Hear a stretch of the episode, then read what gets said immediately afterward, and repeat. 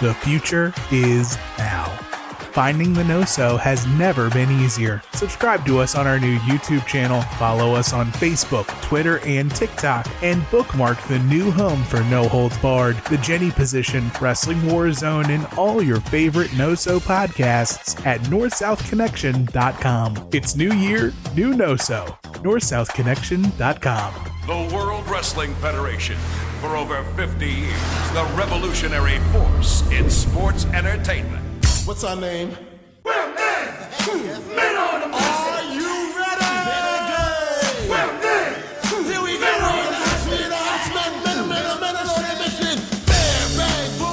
we go! Welcome to the New Gentleman Mission Podcast from North South Connection. I'm Tim Slavka. I'm JP. Thanks for joining us again. As always, we're on the journey to relive the new generation era, to find the best and some of the worst of the wrestling time period often forgotten. Brett and Shawn Survivor Series 92 to Brett and Shawn Survivor Series 97. Look beyond the pay-per-views, examine the weekly TV, see what worked, what could have worked, and what failed. JP, how's everything going? Pretty good, man. How you doing? I'm good, besides our technology issues that seem to pop up every week, but we're recording and live, so good for that. Exactly. Everything's going good. Pitchers and catchers reported. So, the Bulls suck. The Blackhawks suck. Sox suck. The Bears kind of suck. The Cubs maybe have a little hope. So, It's kind of exciting, but it's the first time in a couple of years I've been excited about the Cubs. That's like my favorite team. So It's kind of nice to cut for the first time in a while, be like, all right, maybe we got something. I think next year's Bears season will be like that, but it's been dreadful in Chicago sports for a while. Well, the baseball is by far my least favorite sport, but the Cubs are like, the Bears are my number one, but the Cubs are right there, like, as far as investment goes. I don't know. I don't like baseball, but I love the Cubs. It's crazy. Yeah. I guess you just, like, all the years of sucking and for it to finally pay off, you just can't quit turn away from it. Yep. So. Yep. Yeah. Anything else new with you? No, just lost 9 pounds over the weekend with this damn norovirus, but that's good and bad. Exactly. Yeah, it's coming back a little bit, but yeah, that's shit's going around. I don't know how like nationwide it is, but it's hitting this area pretty hard. That sucks. Yeah, I mean it's the winter time. We were dealing with sickness a couple weeks ago, and it's just everyone's indoors and coughing at each other. I mean, maybe not in Florida as much, but it's cold and people don't get out and about, and yeah, it doesn't leads to some rough time sometimes. So, exactly. And I got my kids in daycare, and so that's just like a breeding ground that's where it started. Yeah, that's where it started for my son too. Yeah. Yeah. It starts. One kid gets, they all get it, and the parents get it. Like I got hand, foot, and mouth disease, which I didn't know could be an adult having it, but. Somehow I had, sores on my hand, which is ridiculous. Right. So, it's kind of a part of life of having a kid is being sick. Exactly. All right. So we're on to, the last, two superstars and one Raw before the Royal Rumble. Mm-hmm.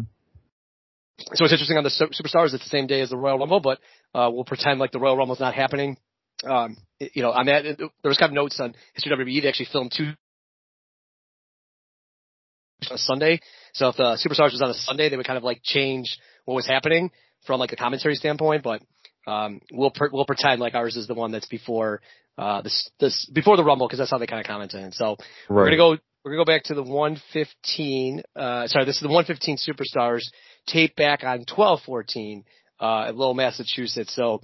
Both of these are taped on that recording, so before anything would happen on the Rumble, obviously, but about a month before, so some of the action kind of doesn't make sense. But we'll get on to our matches, and our first match that we open up with is Lex Luger, who's ready for the big push. I think we talked last time how he looked really strong, and he's going to fight someone that to make him really push him as the monster that he is, Bastion Booger. Vince keeps touting Booger that he's over 400 pounds, so I think they're really trying to mock him how fat he is. The match is pretty slow, but not long. But again, Booger is it's more for Vince to make fun of Booger than really putting over Luger. I thought Luger had a huge pop when he came out, and then during the match it was pretty silent. Again, it's not a credible heel, so I could get why any offense Booger has, no one believes he's actually going to lose, except for Vince, where Booger does a basic leg drop, and Vince sells it like Booger just beat him. So, you know, classic Vince, but just it's not a credible heel. It doesn't make sense as a match. Luger wins pretty easily with the kind of double forearm, and kind of a fine match to start it off. And like I said, Luger's definitely over and definitely good at kind of, we've seen him a lot more recently, but it's kind of a weird guy to put him against. Like, where's the Quebecers? Where's Ludwig? Where's those type of matches? Why is he going against Fat Slob Booger that all they do is on commentary is just rip him versus actually put him over as any type of credibility? Right. Do you have anything to add to the match? Yeah. So the booking is dumb, but the match actually was kind of solid. Like, it was a fun little match. Booger kind of held his own to begin with. You know, kind of kept pace a little bit, and then you know, I would agree. I would definitely agree on that. But I think he's just has no credibility as a.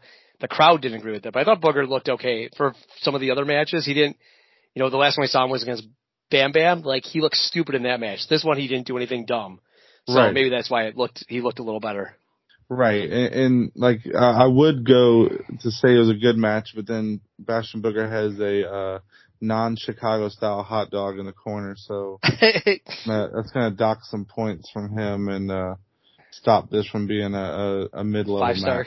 Five-star classic. Exactly. So, but yeah, it was solid. It was solid nonetheless. And I guess what they're doing is letting Luger beat somebody huge because the Rumble's coming up. I don't know what it is like, but yeah, I can't really justify the booking, I guess. After that, we do get a update with Gorilla talking about the new tag champs with Kid and Jannetty. So. After that, we get Bret and Owen talking. Bret's like sending congratulations, and Owen really isn't feeling it. Like, you know, Bret's saying they're jam up guys. That's like one of his favorite things. He likes to say any baby faces. He likes to say are jam up guys. I think as a kid, that's where I got that from too. Like, I never really heard that until Bret Hart, but and also makes the proclamation that he's going to dedicate the rest of his career. Tagging ridiculous. With Owen, which is ridiculous. Yeah, this is the part of the storyline that is so unbelievable. Like you do not believe this part at all. Well, let me just spoke. 10-year-old me believed it, so. Oh, wow, I'm not. That just shows you my intelligence level, maybe. I was just like, come on, like it's. You know, this guy's WWF champion. He's in the Rumble. He's, you know, like just won the title, like just lost it not too long ago. So it's like, really? You're going to be the ring. Yeah, exactly. It's just not believable. So that part is a little bit flawed in the booking, but I do like the play of Owen, you know, not really vibing with Kid and Jannetty winning the titles, kind of hoping they lose. So, but Bret not really caring, you know. Yeah, it puts over like, oh, Bret's this like, you know, really over babyface, and it might be a little bit too much, but oh, Bret's gonna do anything for Owen, and Owen's like, this kind of sucks, right? Like, right. I think it's a good dynamic, but it's probably a little over the top. It's like funny now. Listen, Bret, like I'm giving up my singles career, you know, like I think it's kind of funny looking back, and they probably played it like that, but it does kind of put Bret over. Like, look at how great this guy is. Like he's. Literally giving that's what they're definitely trying to go for, so I like it for that. Yeah, and then after that, the Quebecers come on, talk about they have a rematch with Kid and Jannetty, so they're just kind of hyping that up, and then they also go to Kid and Jannetty, and Kid is just so nervous on these promos, like yep. Like you can see his mouth quivering before he talks, and he says something like he hopefully will retain the belts, and Marty has to like cut him off and say not hopefully we will, like. Look, you can't, like, make us seem like little bitches here. You gotta, you know, at least sound confident, you know what I mean? So, he's still trying to find his footing promo-wise. I don't know that he ever does as a babyface in the WWF, but. Yeah, that's what's weird about it. I think we've probably mentioned this point before, but, like, it's kind of weird. Like, are they trying to put him over as a, like, is that his real personality, or he's just really acting afraid? I wonder what it is, right? Because, like, you know, he has like a ton of charisma. Maybe he just hasn't started drinking yet. I don't know. Right? Like, well, yeah, it's like in his body language, it looks like he's really like shy or something. Like, yeah. Like the way his lips are, like I don't know how to explain it, but his mouth kind of quivers a little bit before he talks, and he's looks like he's really thinking about it too much. But I just don't think he's a natural promo as a babyface until late 6, early X-Pac probably. And even then, he's not like the best promo. He's just more like the drunk guy, the party guy. But he's got confidence. Guy. Right. He's got But I would say even in NWO, and sorry if you said this, but in the NWO, I think he wasn't the party guy, right? Definitely he's in D-Generation X, but in NWO, he definitely, I don't feel like was as much early on, right? Yeah. As like when he was number 6, yeah. Only knowing that right now because they're going through with Warzone. Like they talk about him as like a good, credible guy in NWO. So I feel like he hit it then. So it's like these early years are really rough. So well, I wonder what in the NWO, he's also paired with his friends too. So it's easier to talk, around your friends, I guess. So yeah, I don't know. Maybe he's just nervous and like this is his big shot so far. So I don't know. But you can just kind of tell. It's just I don't know. They got to get a mouthpiece for him or something. I know they don't, but or just don't give him any promos. Let him just do his thing in the ring, I guess. Yep. After that, we get a quick squash with the Head Shrinkers against a couple jobbers. Nothing really major out of that. They just kind of they win the match and they kind of brawl on their way to the back. And then we get a face-to-face with JR. So now this is going to be a trend on this show, a face-to-face with JR. On this one, he talks Doink and Dink, unfortunately. Oh. And like I've been watching some Mid-South lately, like some mid-80s Mid-South with JR. I've seen like early 90s WCW. I was kind of watching before that with JR, and he's definitely like the sports type. Like he always mentions sports, but he's like he likes the authentic builds. He likes the to mention the guys' backgrounds, that kind of thing. And to see him talk about Doink and Dink, like. I think this is the moment, like, he became bitter JR, like, that kind of JR, like, he just looks dead inside, like, oh my God. And then Doink comes on with his promo, and he is so atrocious. Like, he keeps going to the laugh because it's like his promo is so terrible that he just throws his laugh in there, but this version of Doink is just getting worse and worse every time he comes on the screen. I just can't. I don't know what's going on. I just can't stand it anymore. Well, he sucks. Yeah. I mean, that's what it is. He's not a good wrestler. He has no credibility. Like Dink is fine as a comedy act, but he shouldn't be doing anything serious, right? Like he should be literally coming to the ring for jokes and stuff, like not for matches and not being like, I'm gonna win the Rumble, like ridiculous. Especially as they try to get I think for the most part try to get more credible people as wrestlers, right? They're definitely going away a little bit from the cartoony stuff. They kind of go back to it, I think, in '95, but they're trying to get the more serious guys over right now versus pure cartoony. So, but Doink's not that. Then we got I'll go next. I got the guest ring announcer. So we love these superstars. I love them. I think it's a great addition. But the guest ring announcer out with Tatanka, huge ovation for Tatanka. I thought guy that's well over. We kind of talked about how he's got Borga coming up, which is a match that like should have a lot of like pee to it and just really doesn't. Like they kind of fought on Raw and then just kind of like that's the end and we're gonna see each other in 2 weeks. Like there's nothing to it, but he wins pretty easily. And then we get a random surprise. We get the random surprise of Virgil return. Like where did this come from? Like he's been a guy we haven't seen for weeks, months even. He's out there. He does the $1 million dream. So I'm guessing bringing some of these guys in to help fill the, winter roster and have, bring these guys in for the Rumble. We already know Valentine's being brought back. So I'm guessing they were just trying to load up the roster, through the winter time. Mm-hmm. We also had another update with, Jim Cornette talking about how, I like this one that he says Yoko's only afraid of the casket, not of Undertaker, which I think is really good. We get the classic Paul Bearer with the double wide, double deep commentary. And, of course, my last comment just says Mr. Fuji does nothing. So right. We get that. And I'll get one more thing before the last two. Is that they show a highlight, and I don't remember if this is from Superstars or tape from somewhere else, but they kind of have all the heels talking about, you know, who's going to win the Rumble, and they kind of go all face to face. So definitely showing like, hey, every man for himself, and there's dissension between them. And the last one they do is that Shawn and Diesel kind of talk about like, well, who would throw each other out? Which again, Diesel has not been credible. So it's like in your mind right there, you're like, well, it's got to be Shawn. Like this bodyguard bum is going to do anything. So right. Really kind of, you know, nothing there. So that was kind of, cool idea. I wish they would have done some more of this earlier on, right? Of like, you know, confrontations between teams. We really like this when they did the stuff for the Survivor Series.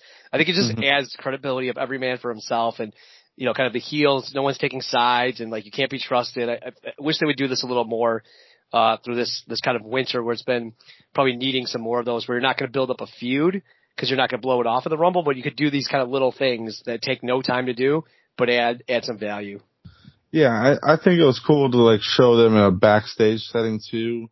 Yes. Even if Adam Bomb's dumbass was still wearing his goggles backstage, like everybody else is kind of like dressed down, and he's got the full goggles on and everything. It's kind of weird. He's like Bono, man. He's like Bono. Right, he's just... right. It's his trademark look. He can't. He can't get rid of anybody. Yeah. But so yeah, that was kind of cool, and then the tension between Shawn and Diesel was cool too, because it adds a little bit of validity to Diesel. Like, he's not just gonna, you know, bow to Shawn. He's gonna try and do this himself, so it adds another character to the Rumble. And then speaking of the Rumble, we get the Rumble report with Todd Pettengill. I'm loving these. I'm loving him. Like I like him doing this kind of thing more than a lot of these squash matches now. Just like it just it just brings back the feels when I see Todd Pettengill. He just goes over the competitors of the Rumbles, and I love seeing like the graphics of each guy like pop up when he says the names, and it's just a good throwback. And then I really love the pop up they have for the Great Kabuki. I think his is like excellent. He looks awesome there in the match. He looks terrible. Right. Yeah, they did a good job with that. And then at the end, Kid and Marty like flirt with each other, like saying they're gonna not throw each other out or something. They kind of like play grab ass with each other. But I thought actually that was 1-2-3 Kids. I thought they played really well off each other. So maybe that's what he needs. It's more natural. It's more natural. Yeah. It's not like wrestler promo. It's talking instead. Yeah. And then from there we get IRS versus Jobber. So he comes out saying that 94 is going to be the year of the audit. Like, I love when he does the mic work on the way to the ring. He doesn't need music or anything like that. There's a quick little razor cut in, but really nothing match to a feud that's kind of really doesn't have much legs either. So quick squash there. There's and just on that IRS stuff, did they even – I know everything's not taped in, but, like, they didn't even bring up that Macho Man is, like, fighting him, or that's a separate feud.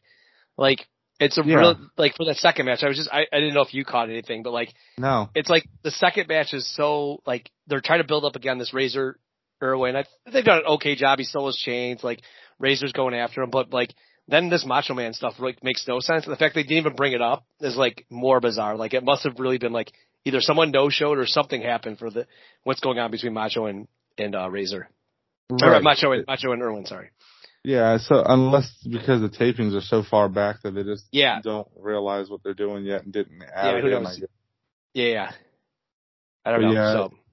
And then there is a third face-to-face, which is very weird that they have this many face-to-faces in one show, so they might have had to fill time or something, because that's really unorthodox of them.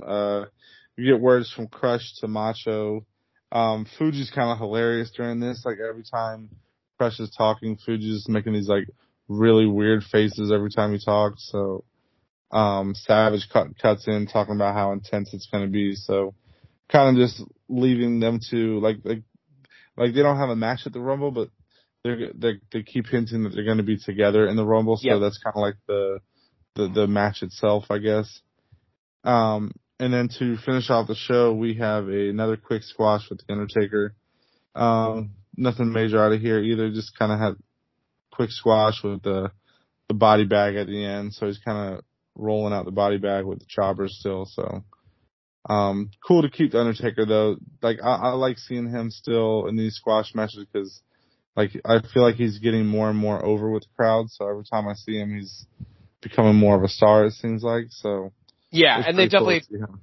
I mean, we kind of a while back kind of was like, well, does this really make sense that he's doing the body bag matches? But they definitely put him over as a star with the casket. So I like that. Like they've given him, because all summer long, do we even see like a match from him? Probably not. But now he's kind of coming out with a bunch on a bunch here with the body bags. So I think that gives him some credibility as well. So I like that. And that's it. There's anything else, right? That was the Taker kind of ended it. Yeah, yep. That was it. All right. So we get the Raw. So this is taped on the same taping as the anniversary one. So that was a great one. Big crowd, live crowd, like tons of confetti. So this is 117. So tapped one last week, 110. We got commentary of Crush, the worst or most amount of the word brother every time. Oh my God. It's just over the top. So bad. I actually thought his commentary was good. I actually thought he would talk okay, but that annoyed me. I could not deal with him every time. Brother. But I thought he brought like some good comments, and I'll bring up one later about something that he does pretty well. But you have to ignore every fourth word. Yeah. We started with Owen Hart coming out. So he comes out with Bret. This is pretty cool. I thought Owen on the way to the ringside looked actually really happy, because he's not going to be face again. Spoiler. Sorry, everyone. For till his end of his run. You know what I mean? Wow, yeah. Damn. I didn't really, but he looked so happy, and it was probably cool coming out with Bret. We know somewhere along the line they have that match with the Steiner brothers, right? That's always talked about, the hidden gem that everyone always talks about. He's probably in an awesome place, and it's going to take him to be with Bret again to fight to 97 and be a face again to 99 or 98, So he looked really happy coming out. This match was a little long, but he looked good, very smooth. They probably just had it long just to have him showcase his move. I thought here too, Crush did a good job of doing the sharpshooter. And Crush kind of mentioned that he does it better than Bret. So I thought Crush added credibility there as well. During the match, they also get the worst phone connection of all time to Stan Lane. It was at Madison Square Garden. I actually wrote that it sounds like WrestleMania 2. And they're basically saying that the 1-2-3 Kid match is coming up next, with, 1-2-3 Kid and Marty Jannetty versus Quebecers is coming up next. So, kind of do that at the beginning. So, fun little opener, definitely trying to present it as live. There's a show here and there's a show at Madison Square Garden. And I wish they had footage or something to shoot in there, and I wish they did, God, what was that? I wish they did better audio. Oh, okay, yeah. But it's a cool idea to do. Hey, we have dual things. So, fun opener. I don't know if you had anything to add there, because there was kind of a lot going on. It was probably a 6 or 7 minute squash match, but they were trying to get a lot in. So I'm sure they told them just go there and do your moves.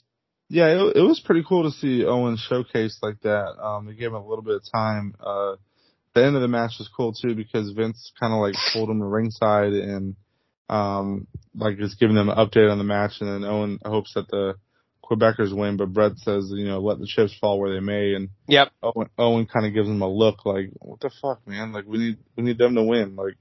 Come on. So yeah, it's planting the seeds of even though Bret's being a good guy, Owen thinks he's being selfish.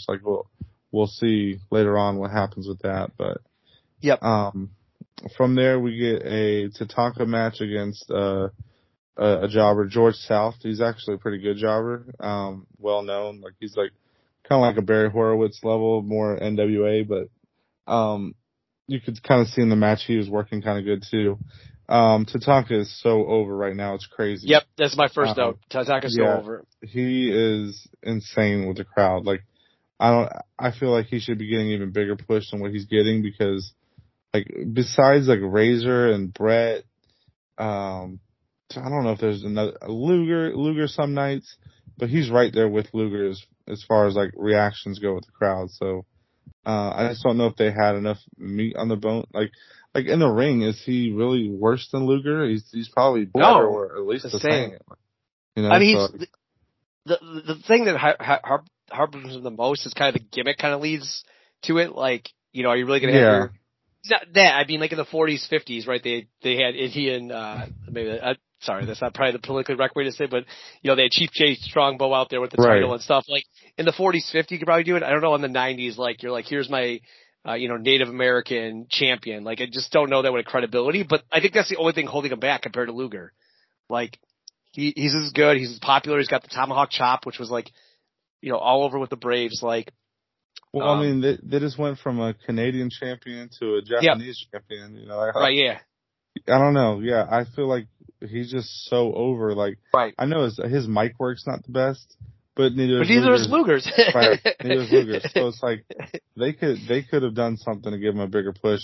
At least put him in the title picture. Like, he doesn't have to win. And, you know, like, the Ultimate Warrior was kind of loosely based on, like, Native American, too. So, oh, yeah, Dingo Warrior, you know, definitely. Yeah, so, I mean, there's something there they could have done, I think. But I'm just amazed. Like, I never would have thought, you know, going back that I always kind of liked the talk. I didn't really love him, but I didn't expect him to be this over for this long. So it's pretty cool to see. Like, he even hits a nice so back to the match. Stan Lane calls in reporting on the tag match at MSG, so just kind of, you know, letting them know what's going on there. And there is the top rope chop from Tatanka for the win. So nice little squash match. I don't know if this is okay. Yeah, that's not it yet. But then we get a quick little Alundra Blaze segment too, just showing her working out, riding a Harley. So. They obviously don't have enough matches with her yet to show too many highlights of that, but I don't know why they're not, like, putting her on Raw yet. Like, she's the women's champion, you know? Like, what is it? I don't know what's going on. Yeah, I don't understand that either. I mean, I guess she doesn't have credible people to fight, but at least put her over. I mean, she's also, I mean, a good-looking girl. Like, that can't hurt your wrestling crowd. You know what I mean? Right, right. So, yeah, really, really rough there. I lost my place there, so we got... sorry. Is Diesel next or Yoko at the kitchen? No, sorry. Yoko is next. Okay, sorry, I lost my place, yeah. No, you're good. So then they do an in-ring interview. I think this is a pretty classic, you know, interview where, Yoko comes out. They talk about, you know, again, Jim Cornette saying, don't say the word casket, and Vince, of course, who again, I don't think did it as well as Stan Lane did a couple weeks ago, but, you know, keep saying the word casket. So finally then, you hear the dong and Paul Bearer comes out with the casket. Finally, Yoko gets enough courage and is actually going to smash the casket. So everyone's like pumped about that. The crowd's like oohing and eyeing as he's about to, you know, get through the ropes. Right as he puts his leg through the rope, Taker sits up out of the casket. An awesome moment. Yoko does an amazing reaction, falling over. This is where I put Crush, who was really good on commentary. You know, kept saying how Yoko's not really afraid of Taker, not afraid of caskets, and that even when Yoko fell, he goes, oh, I think he tripped on that cord over there. So that Crush, like, did a really good job, minus the word brother in there, every seventh word. So, I thought he was, like, playing up storylines pretty well, which I think is good for a heel. Like, you know, kind of give credibility to Yoko. You know, is what happened, and I thought really cool, awesome segment where everyone is really pumped for that match. I thought the last couple of weeks of the Taker stuff where I was thinking about it earlier today, like they haven't been face to face in Survivor Series. Like it's all been vignettes and, you know, interviews, and like this was the first time and the crowd was nuts for it. So if you're thinking about like, man, is that going to be a big match feel? Like this feels like it, like a match that everyone kind of wants to see right now. So I thought an awesome segment, really great on Yoko and a really cool, creative, different way of doing things. Yeah, I love, like, the whole Taker popping out of the casket, like, and then Yoko just, like, takes a huge bump, like, gets the hell out of it. To me, that sells the match. So, like, it confirms, like, Yoko's fear of a casket. It also keeps Taker as this, like, really strong contender. So you really don't know where it's gonna go. Like, you could see, like, in your head, you could see Taker winning, but, like, are you thinking whoever's gonna, like, is Bret gonna face Yoko again at Mania? Like, that's not, what a lot of people might have thought at first. So, like, I feel like, you know, going into this, Taker's a really strong candidate to win the match. So, yeah, I think they really nailed it with the segment. So, good stuff here. And then we got I'll just get the quick one unless you want to add anything, but just a quick Diesel squash here. They mentioned that they mentioned Tony Harding, so they're really bringing up current day stuff. So the Tony Harding 94 stuff.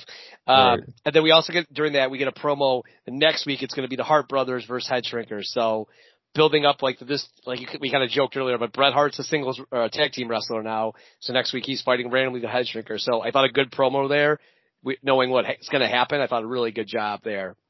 Yeah, see, that was very smart of them to do that. So, like, to plant that seed, like, okay, and to put it against, like, the Head Shrinkers. So you're like, oh, this is going to be a good match. Like, this is, you know, something I can look forward to.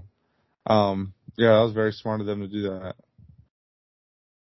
All right. You want to get the last segments? Yeah. So we get another Rumble report with Todd, just running down the card. And I just made a note. I'm like really pumped to see these segments now. So even if it's like repetitive, he's just kind of running down the Rumble card. He's just so into it. I love like just listening to him describe. Even if it's kind of corny and some of it kind of is, it's still likable. I don't know. And it's a salesman. I have the same note. I'm like, gets me pumped up for this card.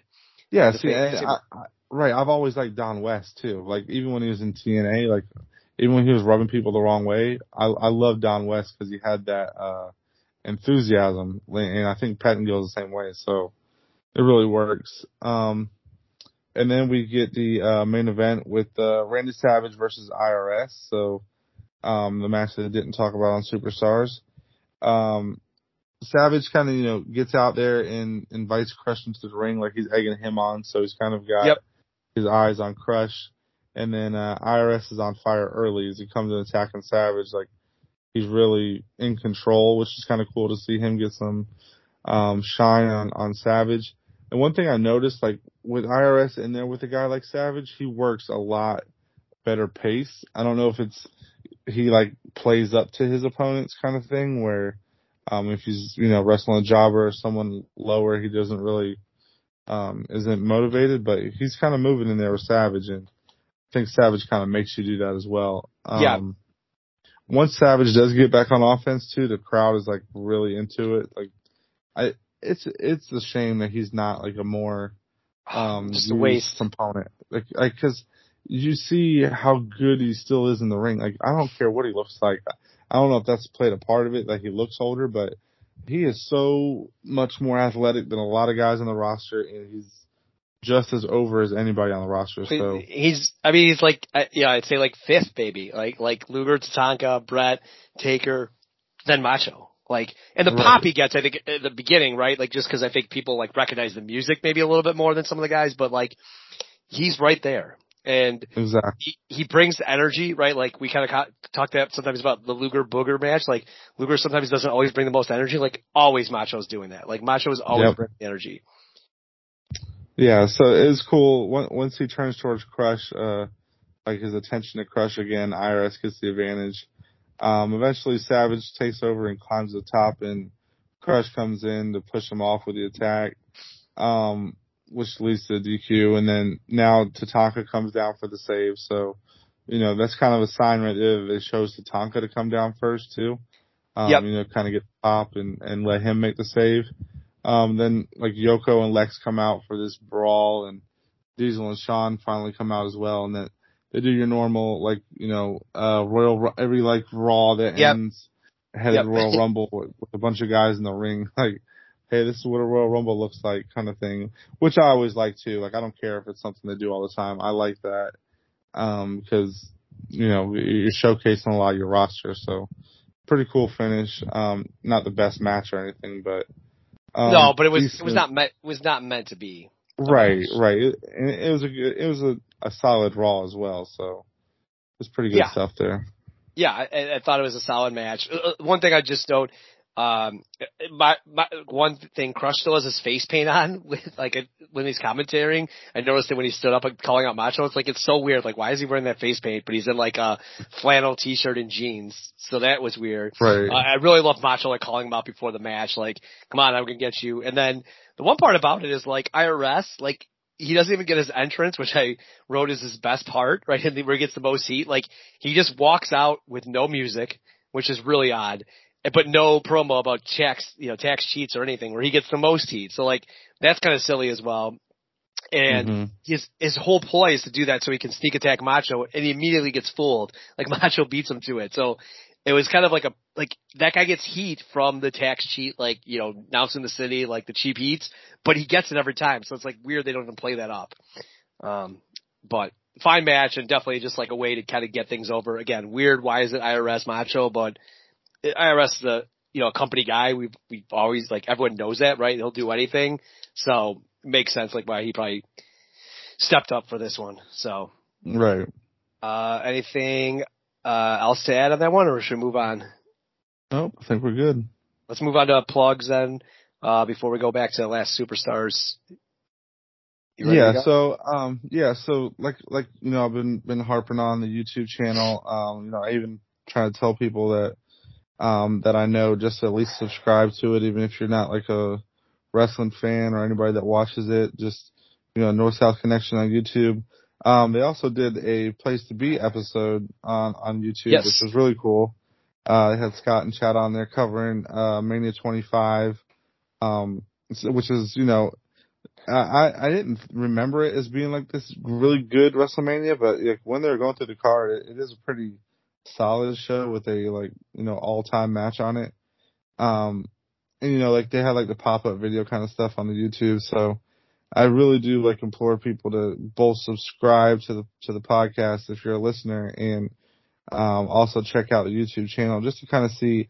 There's also stuff on the YouTube channel that's not on the podcast. So, like, you got Aaron doing like quick wrestling reviews. They got a Seinfeld show that's on the YouTube channel, and then they're also doing like the Cronoso monthly, kind of broken down. Like, Aaron does the Hulk Andre match on there. I believe it might be Savage Team, but I think it's Hulk Andre. No, it's Hulk Andre. Yep. Right. So yeah, it's cool stuff you got going on. Just, you know, check it out. And like, if you like any of the content podcast wise, you'll definitely just, you know, like, I leave it running in the background, even if I'm on like PlayStation or something, I'll like switch over to HDMI4 and just leave it playing. So at least get some, the view counts up a little bit just to kind of help out the brand. But yeah, just check it out and see what you like. Yeah, I was gonna say, the WrestleMania 25, they did the pop-up video type way of, you know, adding some fun facts. Haven't got through the whole thing yet, but it's good stuff. And like you said, you can do it in the background. You don't need to be watching the whole time. So at work, usually I have like a screen that's just listening to music or something. I just throw that on there. And then one thing I want to add, we did Cronoso Monthly. You kind of mentioned it, but, you know, that's back. We just did WrestleMania 3, which is a, you know, unheralded events, but on that, you know, that was all audio. Ryan Gray did a great job organizing it, so all audio. And then, like you kind of mentioned, that, you know, Aaron took the special match as a video podcast for you know, Hulk Andre. So you know, that's back. That's gonna be monthly. You know, next time it's we're doing two Saturday Night Main Event, and the time after that we're doing for April will be WrestleMania, or sorry, Survivor Series 87. So that we're gonna keep that chugging along, so that's great stuff. Different voices on that channel, or on that I should say pod as well. And then like I mentioned, everything on the Place to Be network, and also the Pop Experience. Great stuff on all three networks. So let's move on to our final Superstars before Survivor Series, or sorry, Royal Rumble. So this is taped back on 12/14. This is the 122, so same night as the Royal Rumble. And just kind of like I said, this is kind of interesting for history of WWE. So Superstars and Wrestling Challenge were on different, sometimes syndicated channels. So if it was on the Sunday, they kind of did like voiceovers to kind of kill off anything of like order the pay-per-view now. So they kind of redid some of the background stuff. But for the one that's on the network is, and obviously Wrestling Challenge is on the network yet, but the Superstars is the one from the morning of. They also mentioned how Mania in the morning had the live drawing of Superstars, so that's pretty cool. I wish they would have shown more of that, or, you know, simulcast that on Superstars. But I get why, because it's, you know, they're taped differently. But pretty cool for that, for Mania. I remember that as a kid, like them live in the arena, like doing it. Like I thought that was an awesome Mania. I'm a big Mania fan, so love that. So that's kind of some background on the superstars, just because it's a little different being the same day as a pay per view. Like right. For a while, you won't have this until you really have like the Sunday night heats, right? That like kind of replaced kind of the where the lead up to the pay per view is. But this is kind of the hard sell for the pay per view. And we start off with Ludwig Borga. So, class, I like his music as well. They kind of break up that he's about to fight Tatanka at the Rumble, the match that doesn't happen. And then he'll be in the Rumble. Both guys will be in the Rumble too, so they might, duke it out twice. Standard match. He does his awesome, suplex, which I think looks really good, but kind of nothing, especially knowing that like that match won't happen. It's kind of like a deflating thing of like, okay, this guy's on the way out. So is what it is. And then we get an update here. A lot going on here as they announce, without highlights again, this is so weird, but they announced the Quebecers won. So Quebecers are champions again. Now they're announcing, that also that Hart's match versus Quebecers still going to happen, still for the title. They have an interview with the Quebecers. They kind of laugh at how their manager was so good, and that they, that they have the belts again. So, big update there, kind of gives you the hard sell for the pay-per-view. And hey, that match that maybe didn't mean much before, now is a big-time match because of the titles back in the Quebecers' hands. They also mentioned there that Bret and Owen are going to be in an interview later, on Superstars. Right. So yeah, I love, Polo is just gold with these guys. Like, this unit is so good. So it just, I'm glad that it's the title match at Rumble. Like, I'm glad that I don't know why they did this, like, 1 week switch or whatever.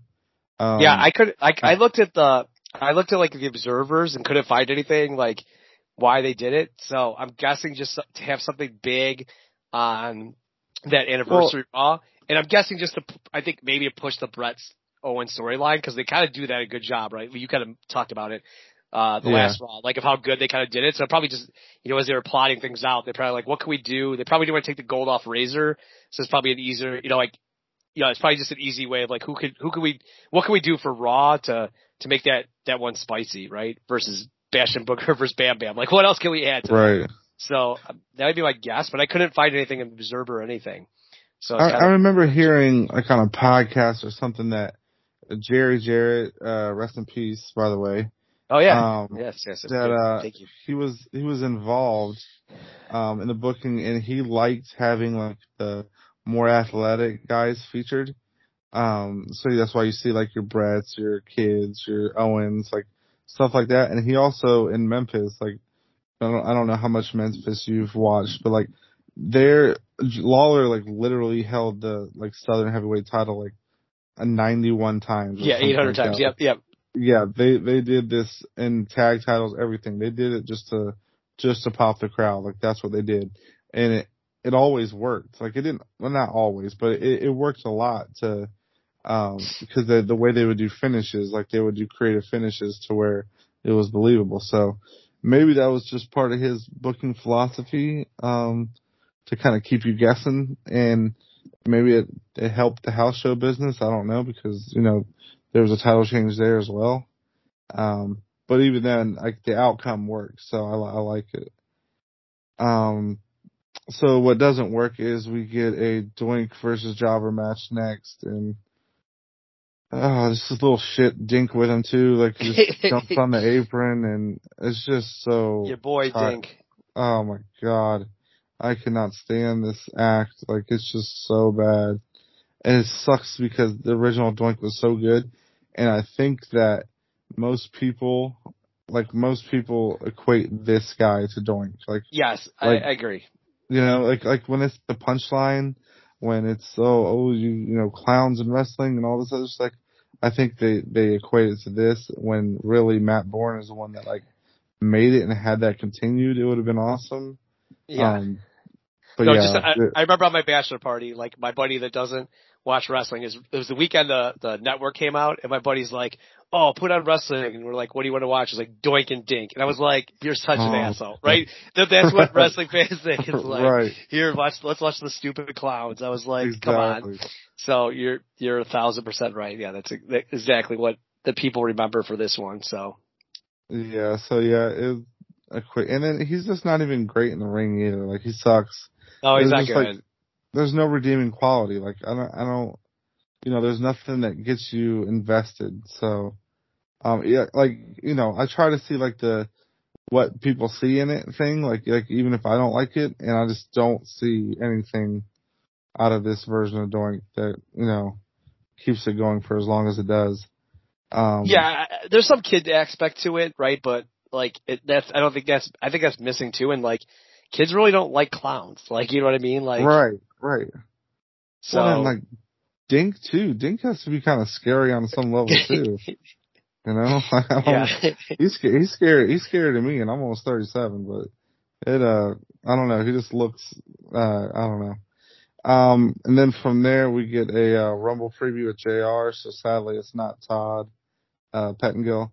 Cornette just says like the deck is stacked against him with Yoko, and that Yoko's going to silence his critics. So he's kind of playing it as if Yoko's not the favorite, even though he's a champion, and has been like a dominant. So he's kind of like the whole Kansas City Chiefs mantra of Travis Kelce, underdog. Yeah. Even though you're a 5-1 favorite to win the Super Bowl before the season, you know nobody thought we believed in you. So, yeah. right. So he's kind of playing that. So it's timely there. I guess I knew that was going to happen. Some almost 30 years later, but. But I love Cornette with Yoko. Like, I love how pumped up and how invested he is. And that's another guy. Like, JR, like, had the whole serious sports thing, and he didn't really buy in yet. Like, I don't think he does until, like, his second or third go-around. He's, like, right now he's just kind of playing the shtick. Cornette is all in. Even if he probably hates a lot of this stuff, but he still, like, gives it his all, and he's still – like the great mouthpiece for Yoko. So, I like seeing the pairing. I like seeing him with Yoko, and especially being like him and Yoko versus Bear and Undertaker, like both pairings work really well. Yep. Then they show Bear outside in a wagon with a casket teasing Yoko. And I think like Paul Bearer has just been awesome in this build. Like just him kind of egging it on. Like he's being like a little shit disturber kind of like, you know, yep. I know you're scared of what we have, so then they do like a really cool thing where like the wagon moves away and then Taker appears behind it, and it was so good. I'm like, this stuff is like, I know you're gonna have your wrestling fans that are like, you know, give me 5-star matches and all that, and I know you got your fans that like really value selling a leg or whatever. I love this stuff just as much. Like these little touches of just television are so good, you know, like give me this plus good matches and I'm fine. So, nice, really good segment for like a preview for the match, kind of as a go home with Taker and Yoko. Yep. Great stuff. Sorry, we got. I'll take the next if you need me to. Do you want to? Yeah, sorry. Yeah. So I don't turn on. I'm missing a match, so I just don't know what I did here. It's a HBK versus Jobber match, so... Yeah, okay, there we go. Okay, I have no notes. I just have Michaels. That's why I was like, I'm missing a match. He does a quick little cut-in saying he's going to win the Rumble, just kind of bragging, you know, claiming his case. He wins with the pile driver, so he's still kind of using that as his finish. There's not really any tension. No, right, there's not really any tension with him and Diesel. They don't really play into it at all. So. And I should have mentioned that on the Raw episode too. They didn't do anything either on that, so it's kind of random. Right. They had tension there. We got the Todd Hart sell again for Mania. They keep. This is where I put my notes. Where why did they show the numbers for Mania? Them pulling it. They talk about Bastion Booger how he like screwed up something. Like he announced his numbers, so we had a repull. So whatever that was, but. And then in my next note is we got the most random match in WWE history with the Smoking Guns and Adam Bomb. Makes no sense. They talk about how Smoking Guns have been hot, and so is Adam Bomb with so much success. And I'm like, what are they talking about? The two people we've been complaining maybe about the most has been Adam Bomb and Smoking Guns, and they're doing nothing. Like, we're constant, and maybe Men on a Mission. It's like the only one else, but like, they've been doing nothing. How do you talk about them having so much success? But they, fine match. It just makes no sense. Like, I know for Survivor Series, we had Adam Bomb and Model kind of feuding a little bit. Like, is the tension there?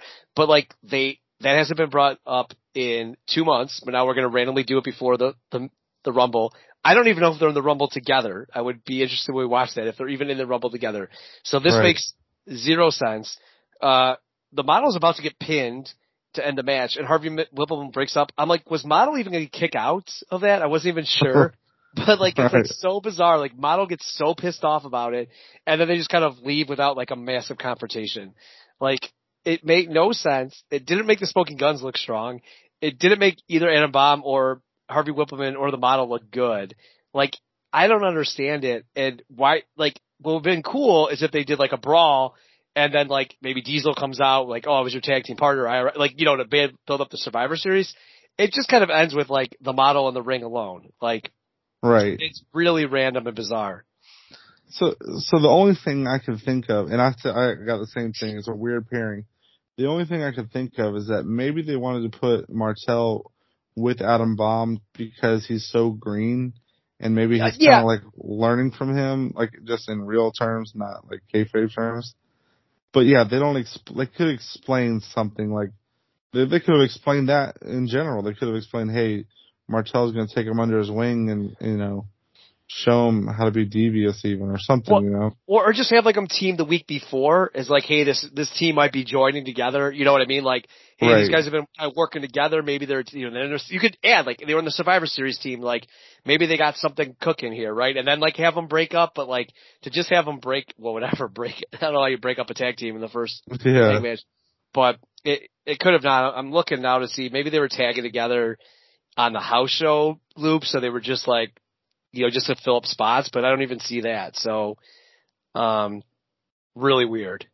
So it'd be, fine. Like, neither guys had anything to do, like put them together and let them tag. Fine. Give Model a manager. Like, fine. That's okay. But this made no sense. Exactly. Yeah. Yeah. They're not, I mean, I'm looking just around, matches around there, and Adam Bomb's fighting Undertaker at this time frame. So they're not like a house show tag team where it's like, oh, we're just threw this match together for superstars. So again, my note of most random match in WWE. And then let me just get the last match. We just got a quick Crush match with Mr. Fuji. Quick squash to kind of there, and I'll let you get the last interview then. Yeah, so then we get Ray Rougeau interviewing Bret and Owen. So this is kind of your, like, I like the foreshadowing of putting them on last. Like, they're not the world title match. They're, you know, but they've kind of been the biggest storyline going in. Bret's also got his short tights on, so that's kind of cool. Like, you don't really see him with those often. And just Owen's like talking about, he's just glomming on, like telling his mom and dad, like, hey, look, it's my time. You know, the rocket's going to fly into space, and Bret's going to be on top of that rocket. So he's just really putting himself first all the time, just making sure that Bret's like a second fiddle. One thing I found kind of funny about this is that Bret is like mouthing Owen's words to the promo as Owen's saying them. Like he's like reciting it, waiting for himself to punch in. So I think this was heavily scripted or something, or maybe they worked on it with themselves, like Bret and Owen did. But he's like, okay, like mouthing out everything Owen's saying. Okay, now it's my turn. Like, it's just funny to see him do that on camera. And then Bret just kind of like jumps in and says they're a unit. So, you know, Bret's been like really consistent that, you know, he's in this for Owen, and Owen's been consistent that he's kind of in it for himself. So we're gonna see cards play out. Yeah, I really liked what you brought up earlier, like about Owen celebrating. He also talks about like how big of a party Bret had and how proud his mom was when Bret brought home the title. Like, I thought that was a good dig too, of like, even if they did win, like Owen would probably be upset about it, like not getting the congratulations. So I thought that was like a really good, like subtle, like, oh, when Bret won the title, like this is what happened.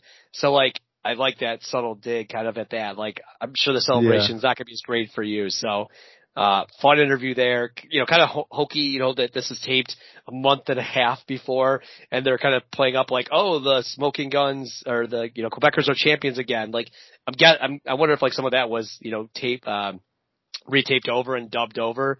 I bet you. Yeah. So, you know, kind of some of that doesn't make sense, but I do agree with you. I like that they did that, last. Yeah, and then it was just a quick men on the Mitchell wrap of the Rumble is coming. Yeah. Could you the audio on that thing? Could you understand a word they said? No. Yeah. And then they started was, like, watching it too. Like, she was interested, and she was like, "What are they saying?" I'm like, "I don't know. I don't know what's going on." I don't know if you noticed, they then started randomly flashing words that they were supposed to be saying on the screen. I think because it was so, like, they realized, like, this is whatever they did on the dubbing was so bad that they were, like, just flashing words up on the screen. Yeah, that was bad. For a team that we've loved so much. Right, right. Such a heartbreak is a crushing blow there. Exactly. All right, should we move on to awards then? Yes, sir. All right, most new gen outfit. I'm gonna go with Savage's outfit in his match. I'm gonna have to go with him. I'm gonna go with Marty Jannetty. Just winning the title, cool moments.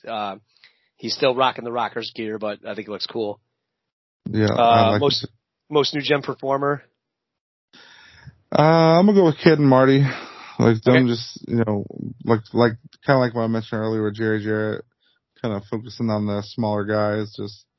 You know, them being highlighted in this little run here, so I'm gonna go with them. I'm gonna go with Tatanka. I thought just like he was in two matches, super over the tomahawk chop, just like everything about that. It's like mid-90s. Worst match or segments? There's a couple with Doink and Dink, so I'm gonna go with that. I think like there's like 9 Doink and Dinks for you. Yeah. The Doink. I'm gonna go. But I want to say that match. That was pretty good. I'll just go with the Doink interview. Yeah. It's terrible. Terrible. Best match or segments? I'm going to go with that Taker and Yoko segment where he pops out of the casket. Yep. And I'll go the IRS. The IRS macho. Not the match. Aaron George would kill me if I said that. But the end of it, right? Kind of the build up the Rumble thing. I think that was good. Right. Done. Way to end Raw off. Stock up before we go to Rumble. Whose stock is up? To me, it's Taker and Paul Bearer. Okay. Yeah. Yeah. I'm actually going to go, kind of on that, but just the filming of those segments, and that might even be, Bruce Pritchard, but just awesome. the filming of them, the attention to detail, just all that build up, I think, of that match. Yeah. Like when you see that, like, just like the motif or whatever it is, like the Western theme, it adds so much to the character. It's crazy.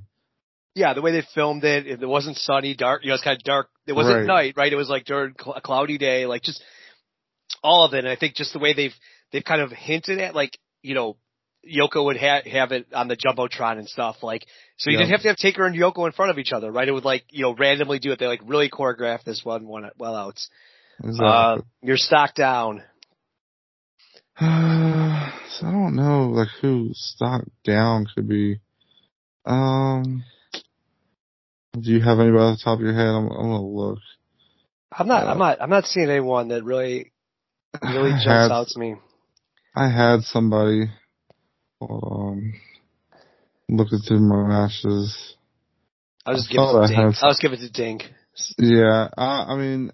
I'll give it to Ludwig Borga because I'm ready for him to win. That's a good, that's a good one. That's probably better than Dink because that match is like the night of, and it's like this match is randomly gone.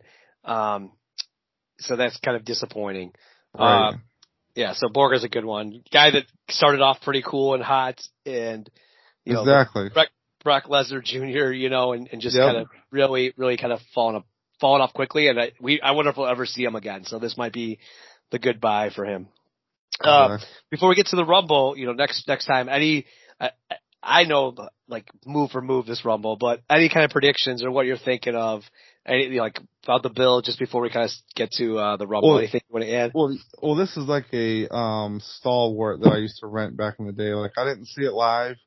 I kind of, like, was a week-to-week watcher later this year, like, more towards SummerSlam. Okay. But like, you know, I was seeing bits and pieces, but you know, retroactively I would rent this all the time. So I know this card pretty well too. Even as like a couple years ago, like I did a whole watching on 94, like most of the highlights. So like, yeah, I'm just pumped because I think it's an awesome show. Like it's an easy watch. The story of the show is awesome. Like like the main event with Taker and Yoko and the Bret and Owen stuff. Like there's two really strong stories going in and Savage Crush. So like there's just really good personal rivalries going on that, make the entire card. And it's a rumble on top of it. So it just makes it really strong. Yeah, I was about to say that would be the third one, right? There's three awesome matches. I think Tatanka Borga, like on paper, I remember that being kind of pumped for that. Like the build has kind of been a letdown, but just knowing that Borga had beat Tatanka for that like undefeated streak, like I was pumped for that match. And I think we actually get a better match the way it turns out. But like, yeah, going into it, I as a kid, I was definitely like, all right, Taker's winning for sure. And definitely the brother Hearts are going to win. Like, like bet all my life savings as a 10-year-old that this is, you know, lock of the week type things. But I think watching this build, maybe the matches haven't been as great, but the two builds of the Bret Owen and then the Taker Yoko have just been awesome. The Rumble for like Todd sold it really good, but they kind of haven't done as much like every man for himself until really the last 2 weeks. Which they would have maybe had a little bit more to that. I don't necessarily need a surprise entrance, but you know, we haven't seen, you know, we saw like randomly Virgil here, but like we could have seen some more of those guys kind of coming out and saying, hey, I'm going after the Rumble, like more interviews, but it is a Rumble, right? You're kind of pumped for it. There's some good star power in there. You maybe don't know exactly who's going to win, like maybe Luger, maybe Tatanka, you know, they're talking up Bret and Owen, the heel side you're maybe not sure on, but, I think it's been pretty fun. Build up here. Maybe the in-ring's been lacking a little bit, but it's been a fun little last couple months after Survivor Series. Yeah, I think we're going to be in a stretch now where it's like cruise control. Yeah. Like everything's going to be at least fun from here on out. Yeah. So, all right. So next week in 2 weeks we got the Royal Rumble 94. So, you know, pumped about that. My first pay-per-view and like an all-timer in my eyes. But I can't wait for that. And I'll be back in 2 weeks for the Rumble 94. Yes, sir. We got the Head Shrinkers, the Rocket Owen Hart, Adam Bomb, Guns. Yeah, they got heart. Bob Backlund and Booger, when it's their tough, the Great Kabuki and Kamama, and Greg Valentine, Shawn Michaels, Crush, Model, Rick Martel, at the sound of the bell, every man for himself, all foes, no friends, the winner meets the champ of WrestleMania, then it's coming, the Rumble is coming, it's coming, the Rumble is coming, it's coming, the Rumble is coming, it's coming. The Rumble is coming! Oh, it's coming straight to you. And you can see it only on page from you. We're coming on strong, solid, solid. We're gonna rock solid as Rhode Island. We're not gonna tumble, won't be humble. We're gonna rock at the Royal Rumble. It's coming. The Rumble is coming, it's coming. The Rumble is coming, it's coming. The Rumble is coming, it's coming. The Rumble is coming!